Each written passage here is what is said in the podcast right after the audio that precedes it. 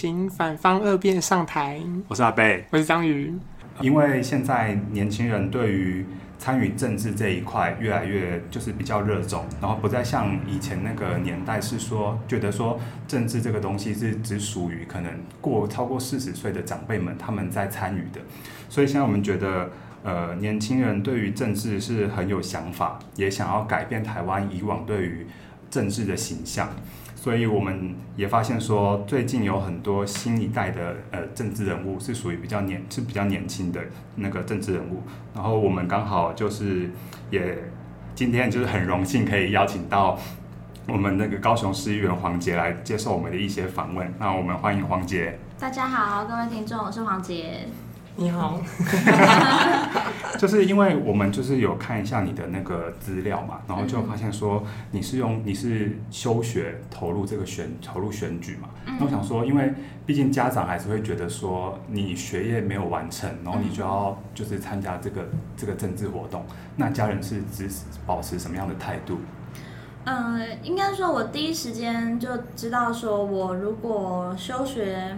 去选举的话，他们一定不能接受，所以我是先休了，然后已经要开始选举了，才跟他们讲，先讲后走。哦，对，所以就是他们也来不及让他们决定，这样 我就比较叛逆啦，就是觉得说我就是要做自己想做的事情，他们无法干预。那在那之前，他们知道说你有参与一些其他的政治活动吗？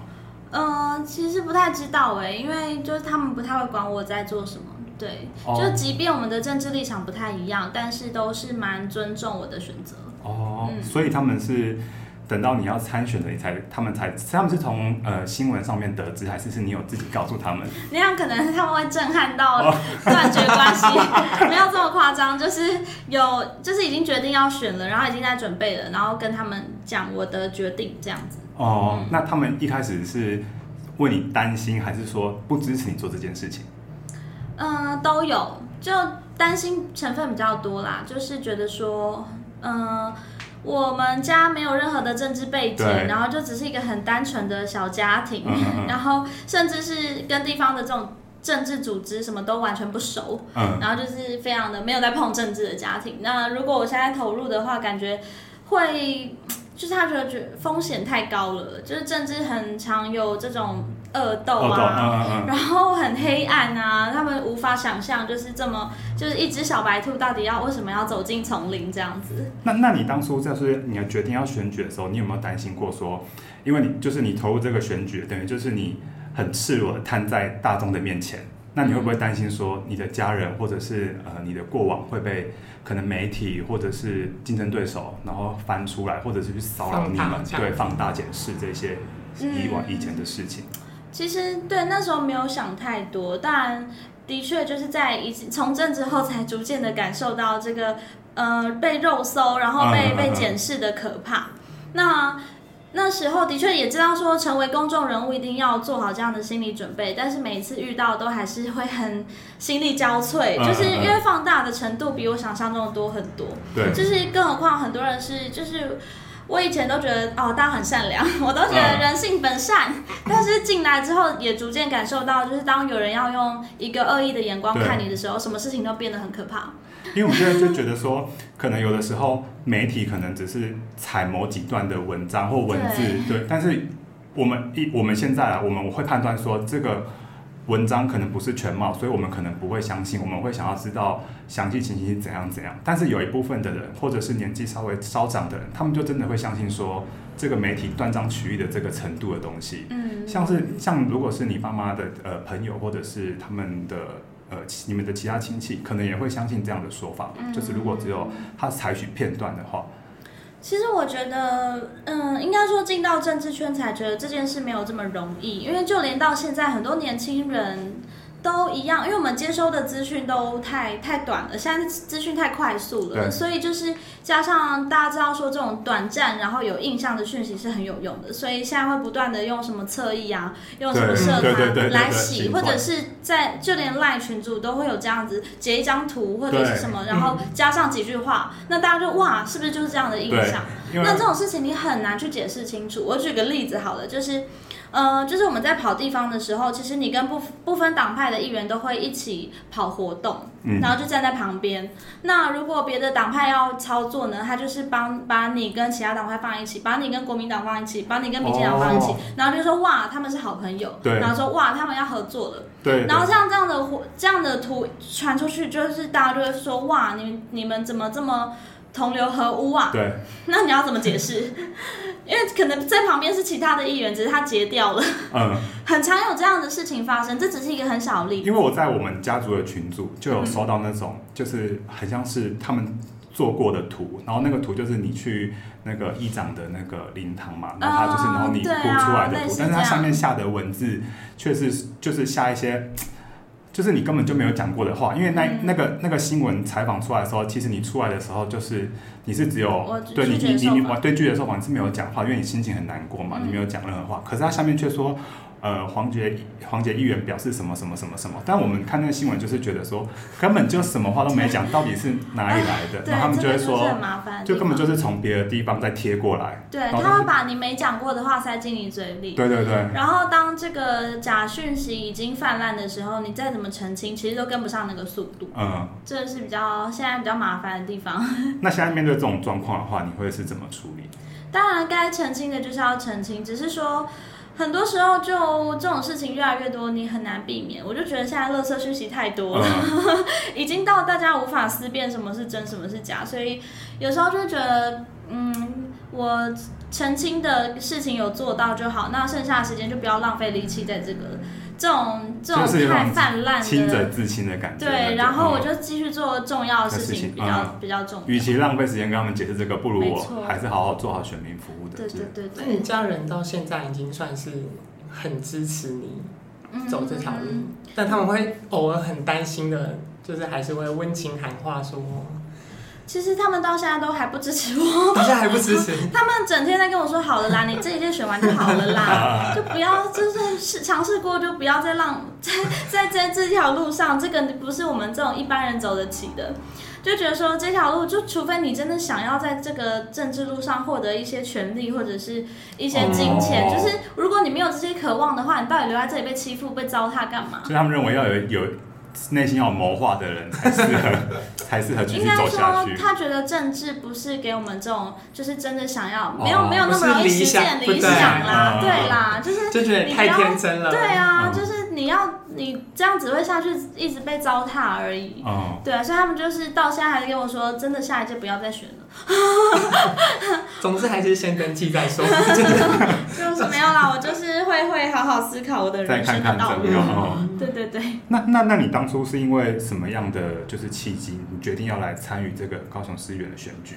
那时候其实是因为我之前，嗯、呃，就是我是先当记者嘛，然后就跑政治线，所以就是对政治越来越熟悉，然后也有自己很想要实践的理想。那在这更之前，当然就是一个就是社运愤青嘛，啊、就是从社运愤青，然后到成为记者，然后再后来就去立法院当助理，就是当幕僚。哦、嗯，那就是这样一连串的过程，后来就觉得说，哦，有一个机会可以试试看，也没有不好。嗯、那那时候是就是我在时代力量立法院的党团，那那个那时候党团主任就有问我说要不要回我的家乡选举看看。嗯、那当然他们在才在党中央有他们的立场，就觉得说需要派人到这里选，嗯，因为我们这里的可能政党票开的不错，这个一定是一个最基本的。考量。嗯、对对对，就是哦这里有一个缺口，就是是我们有机会的地方，嗯、那要找人，那我就是刚好找到我这样，嗯。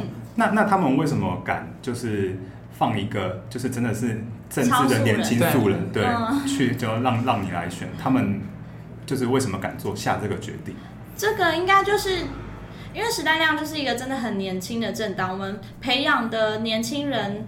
很还不够多，所以就是能挑的就有限，就只能说就是至少我待过党团，已经算是相对比较有一点点经历的。的虽然就是跟地方政治还是差太远，对，但没办法就硬着头皮上了，大概这种感觉。那你当初来这边选的时候，那你觉得你当初碰到最大的困难是什么？啊，就是。我就活就很血淋淋的感受到，就是没有资源要选举是是多么辛苦的事情。嗯，就是因为其他政党他们其实那个结构都是蛮完整的，就包括说他的金流怎么来，他的人脉怎么来，然后地方的谁会带你，他们都有过去的经验的，对，那都是很完整的一个资源链。那时代量全部都是零，就就我就会发现哇，我一个人在这里，然后就每天穿着黄色的衣服，然后这样路上跑，就只有这样。就是人家扫街的时候是二三十个，就是一个大阵仗一起扫，那我就自己扫，你就知道那个。落差多大？我们刚刚就有跟一个那个我们凤山的朋友吃饭，嗯，他就有说他那时候就在选举的时候就看到你，然后跟一几个人，然后站在路口拜票，然后就看到另一个就是竞就是竞争对手，他们就整个车就大车就在马路上这样过去，就是这样，对 对，那时候。就大概是每天都一直感受到这种强烈的对比，然后就觉得我是那种很低贱的，oh. 就那种就是贫贫贱的之人。大概可是可是他真的是因为那一次看到你在那边挥手，他就决定要投你。真的、哦，对，就是扫街是真的有用，真的有用的，对对。哦，太感谢了，对对啊，只是就是。对，资源落差是这样，但是我还是这样撑过来了嘛，就知道说，反正我只能就是脚踏实地的做争取，嗯、对大家的认同。那对，也很感谢有人愿意因为这样子觉得说我的热情，然后就被我感动之类的。嗯、然后，可是我的我自己的另一个朋友，他也是凤山人，他一开始是呃完全不相信你的，因为他觉得是这么年轻的政治素人，怎么可能在。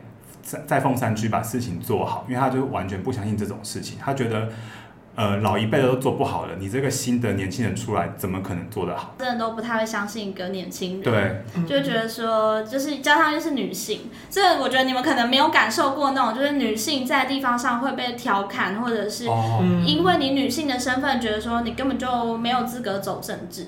那我那时候选举，然后即便到现在还是很常被这样，就是大家用那种气。现在还是会这样吗？因为我们毕竟我们的我们的最高元首也是女性，现在还是会这样吗？一样一样，蔡英文也是被骂爆啊，说你没有成家，你怎么懂得治理国家？哦、你没有生小孩，你真的懂大家庭的辛苦吗？然后你生了小孩就说你都顾小孩，你有来咨询吗？哦，这这不是个案，对，就是变成说每一位女性会因为她的性别的身份，然后用各式各样的。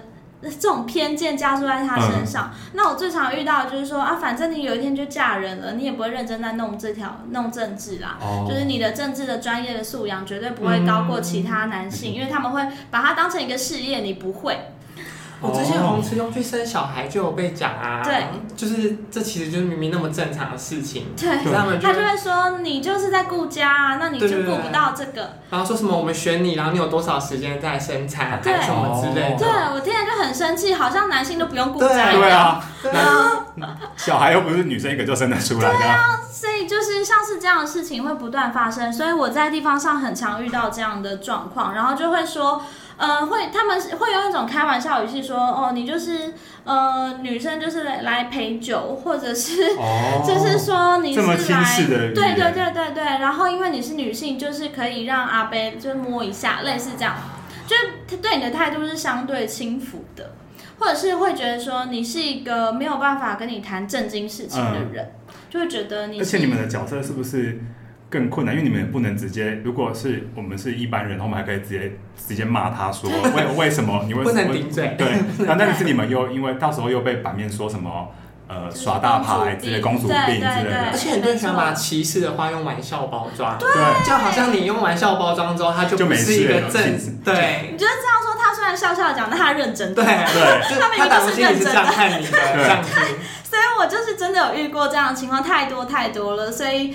也是这种一直在自己在修养我的心理的素质。而且我跟你讲，漂亮的女生很容易被讲说，反正你就是漂亮的女生。花瓶，对花瓶这种。花瓶，我从一开始选举就被讲到爆。我我那个朋友的家长就是一开始的时候就是说，她就是个花瓶啊，凤山凤山又不缺花瓶。对。唉。没办法，当花瓶也不容易啦。对，但我现在都是很正面看待，就是说，对，就像你说的，就是至少我还是可以当花瓶。对，对啊。所以你有觉得，因为从政这件事情，让你心理素质提高很多吗？真的，我就是加倍的在成长哎，我就觉得我比同龄的朋友那个超龄很多哎，就是他们看一件事情的方式，可能就会很气愤，或者是就觉得说，哎，这不对，我就要骂回去。对。但我很常就是一个很佛心的状态，就觉得。得说，哎，这个听听就好了，过去就好了，对啊，这个看多了啦，就已经会就是知道说用别的心态来看待这些世俗的事情，很 很超脱。对对对，就是要一定要这样才过得下去，是不是？对，不然人生真的太难了，太多了，这种事情回不完。对，嗯，应该是每天每天都会有这种。很多啊，就是以最近的事情，就从从前阵子，去年好了，就是当突然变成一个全国瞩目的一个公众人物，那就是会有一群像韩粉，就是他们会把我当成。攻击的目标，箭靶，然后开始说要罢免我，然后到直到现在。那除此之外，其他党派也一样，就是当呃在议会里面或者是你的政治表态不顺他们意的时候，他们就会贴上标签，像是很常说你你是小绿吗？然后你是一四五零吗？还是你？然后一一方面这样说，然后另一方面就说您中共同路人。对，就是我觉得哦，我到底是中共同路人，我还是小绿？所以就是像这样标签，你永远都无法去 好好的回应，就是觉得说我就是做我自己，嗯、我做的事情就是这么实在，我就是捍卫的，我捍卫的权益跟我想要做的事情。做的价值就是这样子而已，嗯、不需要这些标签来决定。决定。哦，对啊。那你刚才讲到你去年就是突然变成全国瞩目的焦点嘛，嗯、就会很好奇一件事，就是你在翻白眼当下的时候，你有意识到自己？正在翻白眼吗？完全没有，完全没有。是就是因为只其实那一天很很神秘的是，我就是正常咨询，然后咨询完就是照常的，就是做该做的事，然后回家是到。那一天晚上都还没有哦，是隔天。新闻都还没出来。对对对，因为那天其实新闻也没有特别觉得这是一个什么爆点，嗯、是网络上就是那个我忘记是哪个侧翼了，嗯、就是有一些社团，然后开始截那个影片，把它弄得很迷因，嗯、然后是从迷因图开始的，后来才回传到媒体圈。上面。嗯、对，我觉得很神秘，所以是隔天醒来，我一大早七点就被电话被打爆，然后到底怎么了？就我昨天是做了什么事吗？然后才发现就是原来那个翻白眼。这个动作被大家这么关注，对 对，所以那个状况我觉得还蛮特别，就是你要突然变红，你真的是无法预料的，就是人生就是网络时代的那个对对对对对，不知道是什么大大众会被那个点戳到，对对对。对，就是这样，就是有时候你极尽的想要就觉得说哦，这个一定很有爆点，但其实大家根本不关注，不管，但反而是这种意外的事情，大家突然就会让让它疯传。对，很多事情就是无法安排的，对。那还有那个，就是我的朋友，他也有讲到一件事情，就是说，他觉得就是之前韩市长一直强调说高雄路平路平这件事情，但是他说他家的，就是他说他家的路那边也没有平啊。他说是不是路平这件事情，是不是看哪个政治人物当选，然后那个那那他们那个选区的路才会平，还是说路平其实应该要有一个什么？就是铺路要应该有一个什么样的标准？嗯、有有有，这个其实我一直都有在咨询，因为我觉得这就是我想要解决就是这个问题，嗯、就不是看谁执政谁当选哪里就就可以享有特权，而是它是要有一个非常标准化的事情。可是其实现在也有标准化，现在的标准化就是说它有个 PCI 量表，嗯，那它会依照这个路的严重的程度，像是它有凹洞，还是它直接就是破到看到伤痕，还是说它是一个浅层的一些。一些凹痕等等，它会有大概十二个指标，然后根据这个指标再去帮它评分。嗯，那评分完之后，再依据比较需要极力改善的一些路段再去排顺序。但很虽然有这样的标准，但重重点是没有真正的使用。为什么呢？因为评分完。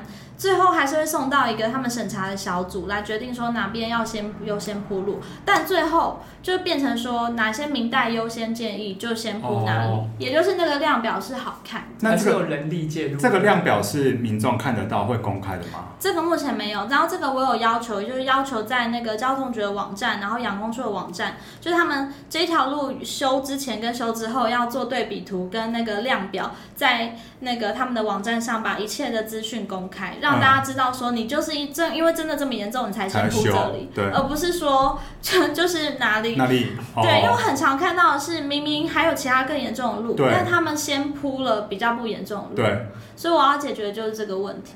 因为呃我们在北部有时候我们就会觉得说，其实我们前面这条路其实没怎么样，嗯，但是他们又硬要挖，重铺。但是有些可能隔壁隔壁。可能另一个区的地方，那路就是已经有裂痕了，对，但是却也都没有动它。对，对就是这个，就是比较人力介入的部分。对对对，所以我就对，因为我就想说，看你那个，就是你咨询还有的的那些影片，嗯、其实你都有在讲这一块的东西，对对对，对对对。所以，但是，然后，那但是我有跟就是我们的朋友讨论，就是 PCI 这件事情，然后我们有去看他的一些，就是他一些一些论文的东西，他的那计算的方式，但他们疑惑跟疑惑的点都是说，这个东西去测量的是谁，还有为什么不公布？哦、对对对，测量是，我倒是觉得测量标准。人为的误差不会太大，嗯，因为的确他他是怎么测呢？他就是目测，哦、肉眼，哦、就是他们会有一个就是监测人去现场看，他就会用看的哦，然后觉得说哦这个凹陷程度几分，然后这个就是破洞程度，然后裂痕程度，他就自己在那边打分数。分嗯、那当然会现在有一些比较精确的仪器可以辅助，但最后打分数还是人。嗯所以这个人，但是我觉得人的这种落差，虽然每个人会有一个上，对对对对，的确会有一点差别，但不至于大到说真的会从零分到一百分这样的差距。嗯，对，他可能会落在同一个范围，但同样是必须要被优先解决的同同一批路这样。但对比较麻烦的是，为什么对？为什么不公开？我就是说，你为什么不公开？这有什么好不公布的？就是几分就是几分啊！哦、你敢打这个分数，你就成，不然你就对，就是你不公布，你打这个分数有什么意义？对，嗯，就是这样。他就是就是，但交通局现在现在就是说，那就是他们内部的资讯，就是用来做来铺路的指标这样子而已。嗯但我就是目前就是要求他说，你这个应该要让大家知道说，嗯，对，然后甚至是民众反映哪边要优先来铺，那你也可以拿拿这个去当成指标啊，嗯、也是对你们来说是好的，因为你们有这样的指标，可以告诉民众说，的确这边的路没有这么严重。对。对，嗯，对啊，我觉得公开对所有对市府跟市民之间的沟通都是好事，嗯，所以现在就是还在要求，努力中。哦、好，对。那就是刚刚有强调说，就是你有被讲说是中国同路人啊这件事情，但是我们就是之前看说，就是你有讲说，就是你不反对就是中台湾跟中国的经贸交流，但是必须要有对等、尊重、透明嘛。嗯。那这就这一块来说，你觉得台湾跟中国的贸易，你有什么意见吗？我觉得就是这个原则很重要，是因为目前我们的贸易都是不对等的啊。嗯、对。这个就是很明显，就是。我们所有的贸易都是非常政治化的，嗯、它是一个政治订单，对它是 政治的，就是筹码。对对，对，那这样当然像像今天又发生就是美牛美猪要进口，这当然也是一个很政治的事情。对 对，所以我觉得这种事情到底要怎么样去，唉，的确有点难啦，因为以国家有他们的。交际的，就是国家的利益考量。对利益的交换的方式，毕竟可能人家提供我们军事的协助，这、嗯、就很这现实。嗯、但是我觉得，就是尽量的，就变成说，国家踩在什么样的立场很重要。嗯嗯，对。那这个这跟中国之间的交易呢，我觉得要优先考量的是对国内的产业的冲击有多少。我觉得就算现在跟美国也一样，嗯、就是如果你对产国内产业冲击是大的，那不好意思，我觉得就没有办法。就是你你都要投票给你的是我搞是台湾人，对你不能就是放弃台湾人的利益，只为了要嗯、呃，你觉得这个所谓的怎么讲国际之间的利益交换嘛？嗯，对啊，那这个就是要看到底产业冲击到哪里，那会不会又上一？更上一层威胁到我们的国防安全。嗯嗯，对。但因为我们之前那种就是家族的长辈群组，他们就有说，因为韩市长就有输出很多的农产品到对岸去。嗯，对。那这这个这个输出到对岸去的这件事情啊，嗯，是他也也是有什么政治因素的考量吗？还是说他有交换什么利益？政治因素很明显吧，就是他要跟中国中共友好啊，因为。但是我必须先说，他说卖很多农产品，他到现在订单执行率就是不到十趴。哦，就是他没有去执行，这是第一件事，只是他们没有讲而已。他们只跟你说，我们看我们订单多少多少，那个签起来多少，但还没有付钱呢、啊。你东西都没有过去，也没有付钱，就那是未完成状态。所以你看，大家就会洗这个印象，说他很厉害，但、嗯、但没有做到，做到就是反而大家不会去追。这是第一个，那就是他跟中国之间的贸易的这种交流就很明显，他呃就是。就连他几家是有一家是有几家是什么东南亚的公司，然后一些香港的公司，那其实查我们有查过，背后都是中资，就是它其实就是一个要要跟中国之间的，呃，为了要保持这种友好跟往来，而，输出的订单。嗯，对对对，嗯。哦，所以其实韩市长说的那些经贸的东西，其实并没有完全的执行。对，这是第一个。对，那那我想问说，那这个他这个经贸的这个执行的动作，会因为现在已经他被罢免了，然后换成陈市长了，那他这个东西会再执继续继继续走下去，还是这个东西我们就喊卡了，就会执行现在市长的新的政策？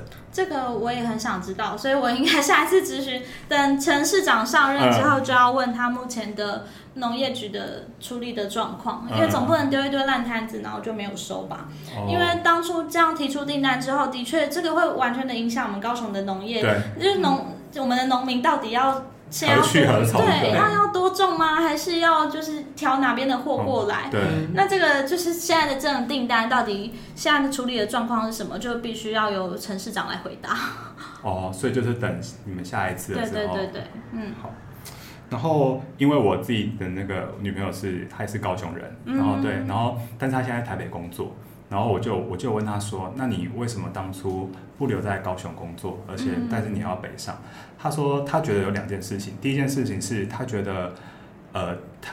高雄的交通还不不算太方便，因为他说虽然有捷运，但是其实很多地方捷运是到不了，不方便的。他说就只能骑机车，但是高雄天气又那么热，嗯然后你早上光要骑机车，你可能要光要骑到工业区的路上，你就不知道塞多久，然后那个废气，所以这是第一点。然后第二点是，他觉得高雄的新创的产业呃比较少，因为新创产业毕竟年轻人会比较多，因为他高雄好像。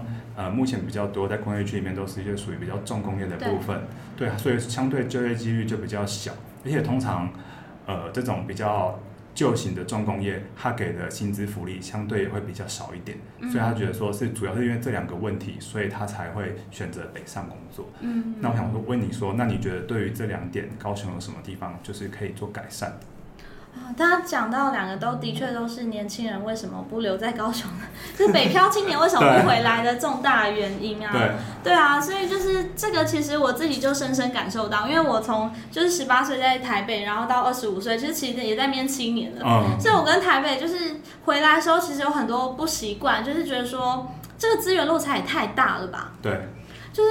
他们的捷运就是每年都在说要盖新的线，然后我们到现在都已经过了十几二十年，才就这两条，对对、嗯，一条都不新增呢。对，那当然到现在我们现第三条终于要开始评估了，超慢，就过了才才评估阶段而已。对啊，所以就知道那个资源的落差，这个就是我觉得现在路网一定要加速部件的部分，就是。嗯呃，现在高雄就是在做捷运黄线，就是我们本来是红线跟橘线，那现在要盖第三条了。那第三条就会经过凤山，所以我非常关心，嗯、因为我本身是超爱使用大众运输的人，嗯、就是可以不要骑车、不要开车，我就不会使用。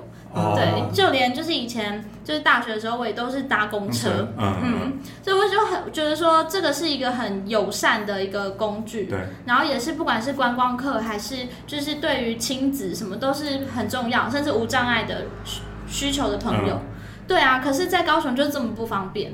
那这个评估到真的执行的需要花多少时间？嗯，应该说。现在当然整个计划要完成大概是十年，那现在就是在可能就是呃综合评估、综合规划中，那完成的话大概就是再过个九年。所以，对对，这很久。那比较快的是轻轨，因为轻轨不用地下化，嗯，然后它的工程是相对很轻松的，所以就是大概三年。那现在因为我们轻轨本来它是画成一个环状，然后现在已经画了一半，做了一半。那上半年上上半这个，因为就是韩国市场时候一上来就把它停掉。然后把人家工程停掉，结果过了一年半，本来去年年底就要通车了，那结果到现在还没通。他停掉原因是政治的考量，还是他觉得那个地那个东西不该改？他说有争议，那有争议路线吧？是不是？嗯，好像有分。主要是因为轻轨的上半部会经过的是高雄比较精华的地段，嗯，然后那附近的嗯，不管是居民啦，还有一些店家，他们都不能忍受这个黑暗期。才三年呢，他们那个盖完不是会让他们更发展吗？对，所以啊，就想到就头痛，就是这个就是怎么讲？我不知道大家的考量，这就是要赶快去沟通的。他们觉得他们的有时候接收到的其实是很片面，对，然后或是被妖魔化后的那个资讯这样子。所以现在就是上半部，希望赶快已经要开始重新动工了。那过去一年半的确就是是停摆的状态。那就是我觉得很浪费时间，因为高雄很需要快点使用啊。结果他明明去年年底就可以盖好的东西，到现在还没盖好。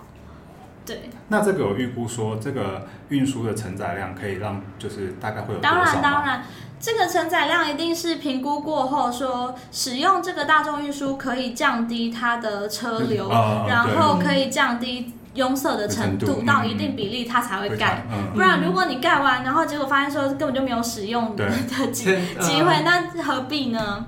所以，他评估大众运输在哪一条路的时候，其实都会进，以及这个是必要的评估。哦，嗯。所以现在是就是准备在要进行上半部的那个地方。对对对对对。那这个预有预估说完工的时候会大概还要多久？大概就是。嗯，大概在在一年半吧。看工程的进度。对对对对，其实要盖很快啦，就前面沟通好比较哦，那话比较花时间。嗯嗯，可能还是可能是要跟那个地区的人，就是那边的人民居民，对对对对沟通，就是包括说站点在哪里，嗯，然后一些比较大的路口会受影响的车流等等的。哦，他们就是害怕那一段时间的黑暗期。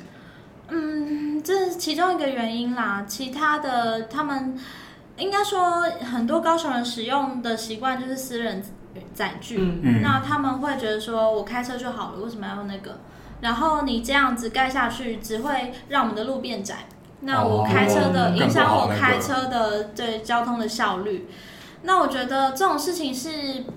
怎么讲？要同时进行的。如果你没有人先做大众运输的话，那未来就是只只会有私人载具，因为大家会越来越习惯使用私人载具。但如果你政府没有优先先做公共运输的话，那这个习惯绝对情况会越来越严重而已，会更可怕，就会像现在的所谓就马来西亚首都或者什么什么很可怕。对对对对对。那个就是你光是塞一整天，还有就是越南首都也是一样，就是这些，如果你没有赶快在。人潮人口变多之前先盖好，对，那就那个拥塞的程度就来不及了。就知道你光是开高速公路也要塞耶，那是很可怕的事情。嗯，对啊，所以我觉得公共运输这件事一定是要政府带头做的。那那个关于那个新创产业的部分呢？新创产业就是对高雄没有这样的环境，那因为我们产业转型的速度很慢很慢，嗯，因为我们就是到现在还在吃老本，哦，就是因为以前的台湾的。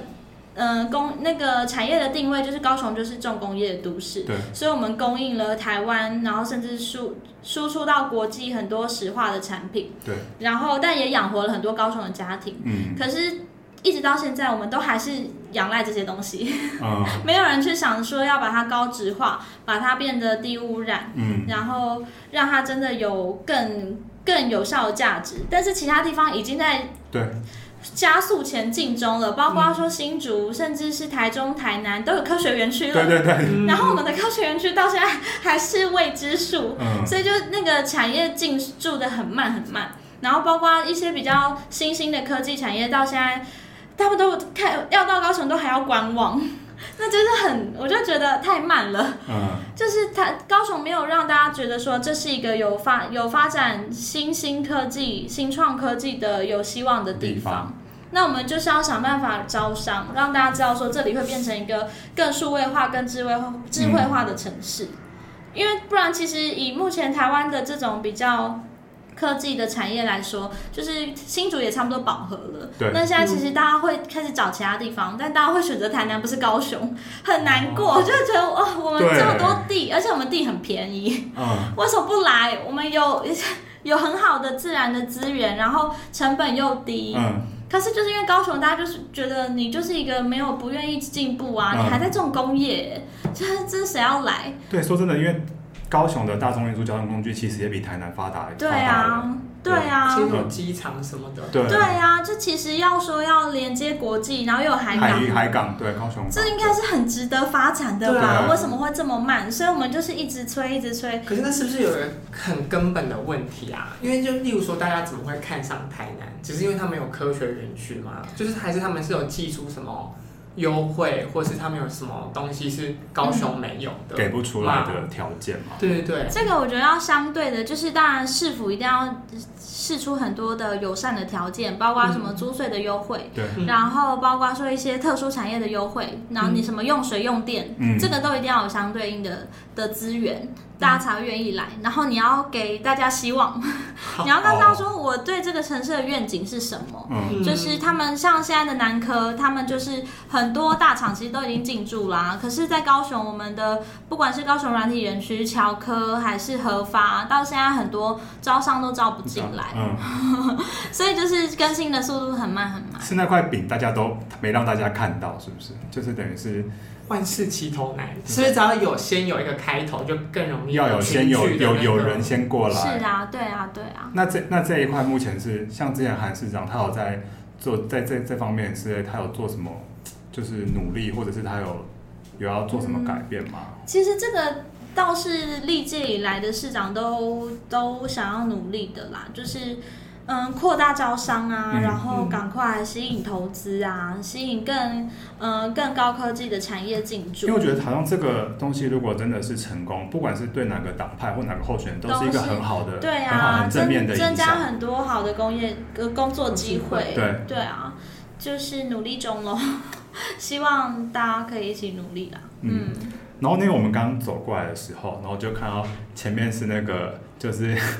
罢罢免那个罢免你的那个服务处，嗯、但是呃，我们觉得很奇怪是说，为什么就是你被罢免这件事情其实是很突然出现的，就是也不是说呃，因为你做了什么事情大家不认同，或者是你做错什么事大家想要罢免你，而只是因为韩市长被罢免了，所以他们也想要罢免你，好像是有一点报复性的民主的感觉，嗯，对。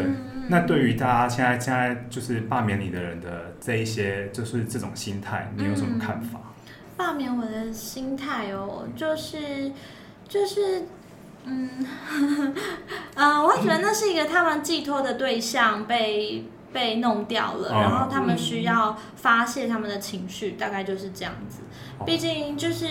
大家也知道，韩市长的支持者非常的死忠，他们是把他当成一个教主在膜拜。嗯，那他们的一个精神领袖就这样子被弄下台了，这么难看，他们当然会很生气啊。嗯、他们需要帮他护航，然后去为他们为他出气。嗯，那那就是比较困惑的是，他为什么不是找？其他可能是呃，民进党的议员或者是谁？其实是同时进行的，只是因为我的比较关注度比较大，对对对对对，哦、他们现在好几个议员啊，就是。嗯，凤山除了我就还有其他的林志宏议员。嗯、那以最近的那个前镇小港的陈志忠议员的第一阶段过了，嗯、对，对，然后我的还没过，所以大家都一直想说，霸捷团体可以认真一点嘛。别人都过了，刚刚我们经过里面，刚刚里面我们经过就是一片黑啊，根本就没有在运作啊。在这边喊话一下，对，对，请大家加油，加油。对啊，所以然后照片选好看一点啦。对啊，我觉得他们帮我选的都还蛮好看的。有，有欣赏那个照片。对啊，还蛮可爱。就想说，就想说有，好像只有因为在新闻上都只看到你的那个新闻嘛，其他人好像对关注度没有那么高。算是一个嗯，第一个被。抓出来的箭靶吧，嗯、所以对大家就会，然后他们的那个宣传效力也比较大，哦、就是他们会一直去找媒体，哦、对 对对，所以可能他们有在帮我宣传，我很常觉得怎么一直在帮我，就是我都没有给他们，对啊，没有，哦、又不是叶配，嗯、怎么会这么认真的让我的名字一直被出现？嗯。嗯，然后就是其实原本还想要问你说，因为之前你在议会是属于比较少数的政党嘛，嗯、对，但是现在好像这句好像有点。不合时宜了，对，过时了，对，很热腾腾的一个变化。对对对，就是原本是想要问你说，现在就是原本你在在之前嘛，就是你还是属于实力的实力的时候，嗯、因为但是毕竟在高雄还是属于比较少数的政党。那、嗯、在议会中的时候，你有没有因为这种可能因为少数政党，那有什么比较难执行的地方，或者碰到什么难处？比较一定的啊，就是这个民主的机制里面，少数就是要服从多数，嗯、所以在议会里面投票的时候，我们永远都投不赢嘛。嗯、那就是就只能用努力的用沟通说服的方式。那当然这就是比较无奈的地方，就是会发现说我们想做的事情其实还是很有限，因为你每个提案都很可能被否决，哦、然后你的想法就是。你可以，他会让你有发言的权利，但是结果不会是你如你的意。那、哦嗯、那你会变成是那种呃，他们就是两方角力拉拢的目标吗？还好哎，因为就是高雄市议会国民党是明显过半，所以其实即便民进党跟我们拉拢了，也不会 超过他们的。我们就是努力的好做好监督这样子。嗯，但就是现在，因为你已经就是你已经退出实力了嘛，嗯、对。那相对那之后在议会会不会更困难？还是原本就是已经已经就已经最难了？差不多哎、欸，比较在议会还好，因为少数的政党本来就是这样，然后就算无党也是差不多。比较麻烦的是之之后的选举吧，就是因为台湾的。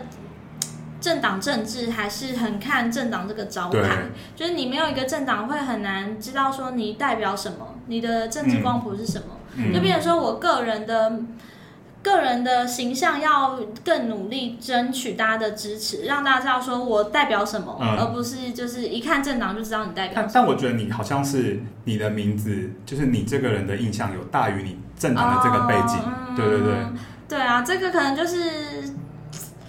是啦，呃，如果是这样的话，当然是最好。啊、但是就还是有很多为很现实的事情，对就是说，呃，到时候五党籍的空间在哪里？嗯、因为以凤山来说，我们选出八席议员，那。大概就是以目前的分配，大概就是国民党或民进党各三或四席，那大概五党籍或小党空间就那一席。嗯、那也就是说，所有的第三势力或非蓝绿之外的空间就是这样，嗯、这很辛苦。嗯、对，我要如何打败其他的政党，就是小党，然后呃争这一席呢？这就是到时候我要想办法的了。我还没有认真的想。就是对于就是你。因为你退出实力嘛，因为第一波实力呃有发生一些状况的时候，就是那个时候你有说留下比离开还更难，对对，但是现在就有人质疑说，但是你现在又选择离开了，对，嗯、那想说，那你现在的想法是什么？我现在就是，我现在其实感觉很轻松哎，就是脱离这些党的纷扰之后，嗯，那时候就是我。那时候我觉得说，我发那个留下来的那个文，是因为就是是就是徐永明涉贪案嘛。然后那时候就觉得说，因为我还没有进到最核心的机构，还没有做最后的努力，所以我想说，那我选选看决策委员，就是如果可以进到决策委员，因为这是一个党的决策的核心，然后进去看看可不可以在这里做一些变化，改变一些现在的状况。对。然后结果我又发现说，哇，这个选举 根本就有问题，嗯、就是太多争议了，就是会发现说，你连这个最后的底线，嗯、应该说把握最后的机会都都没有办法，一切就是被别人掌控的。我觉得好无力哦，最公平的机会都没有。对对对对，对就是你连把握的公平的机会，连选举都不公平，还能怎么样？对，就是觉得太心太累了，就是、嗯、好了好了，我不玩了。就是如果你连选举都要这样子，这么多瑕疵都非常有争议的话，嗯、我觉得留下来真的就没有意义啦。嗯嗯。但就是也觉得说，你不会希望这个党不好，但你有，那你会，但你也，内你也希望它内部可以改善嘛？对。嗯、那你有没有觉得它现在真的现现行的状况下，第一个就是最最迫切、最需要改善的是什么事情？这个可以讲吗？就是比较内部一点。嗯，好，没有啊，我讲一些比较概念性的，就 不要提到人。就是觉得要，就是党内一定要更民主。嗯，就是说不能听一个人的话。哦。因为怎么讲呢？过去即便是，即便时代力量应该是一个要党内非常民主的政党，因为我们这是我们的价值嘛。但是在党内都还是，即便决策委员会有十五个人，嗯、但大家都是听一个人的话，的话嗯、这很可怕。就是你不能忤逆，然后你一有不同的意见就会被出征。感觉是在民主的体，就用民主包装一个包装一个独裁。对，就是我逐渐的发现到这件事的可怕之处。嗯，所以，嗯，我会觉得跟我自己想要实践的价值有点落差。嗯，就是就会觉得说，怎么会大家口嘴巴里是这样喊，然后结果做做的事情不太一样。对。对啊，我是觉得这是要最要改善的。那至于其他的制度化的问题，我觉得每一个小党都会遇到。嗯，就是你一定要变得更制度化，你才有办法真的好好稳健的前进啊。嗯嗯，对啊。那你你现在脱党之后，那你之后会有呃去入其他党派，或者是说你就是会以无党籍的身份继续服务选民、嗯、这种考，就是这类的考量，还是说也是未来看看情况怎么样？嗯，目前都都不考虑其他政党，嗯、就是先以无党籍的身份试试看。我觉得就是这个，我有想过，就是无党籍到底在地方上的意义是什么？对，因为以往的无党籍都是它是代表地方上的地方势力，嗯、就是它不需要党籍。对对，那像我们就是他就是一个当地的，他已经大于任何的党了。那当然，那是一个很长久的一个地方的经营，才有这样的实力。对对对对。那像我们这种素人跟年轻人，在要代表无党籍在地方上的意义，应该是就是，我觉得是就是三一八之后的这个学运的能量，嗯、年轻的社公民社会的能量，如何在地方遍地开花。对。那即便我们不是挂任何的党，因为其实现在小党也很多嘛。那时候从公民组合出来到时代力量、社民党。甚至是激进党，就是很多的小党都代表的这股能量，甚至是柯文哲，那 像都是。那像这些人到底怎么样在地方上，就是接上这个地方政治？那给台湾未来台湾的政治的环境是会起什么样的变化？应该是我们这一代承接的一个角色。嗯、我是这样想啊，就是我不会看成只是我个人，而是因为其实。以无党籍或者是各个小党在地方上耕耘的人很多，对，但我们集结起来，其实算是一个台湾的政治的新的趋势。对对对，嗯，因为我们现在就觉得说，呃，你们现在的你们现在出来了，是作为作为台湾政治生涯中很重要的承接的这一块。没错，嗯，因为毕竟以前真的就是政治人物，你常看到的就是那几个，永远都是他们。对，那你们就是承接了很重要的一块，很好像是台湾呃。教育了这么多年的政治，终于走入大家的，终于走入大家的思想的感觉，嗯、对，嗯，对对，所以我觉得我们有我们这一代人的责任，对对对，那不是一个我单一的，好像我很孤独是孤鸟，嗯，但而是一个就是这么一大群人的能量，到底怎么样带领台湾，嗯、大概是这样，所以我不会觉得说很孤单，也不会觉得说好像很绝望，就是这个，我觉得这个能量就是在，嗯，嗯，就是只要就是愿。就是我们能走到哪里就到哪里，对对对。所以，那你还是会接下来还是会继续参选？就是目前当然要以这样的前提为为努力的目标啦，对啊。如果你没有。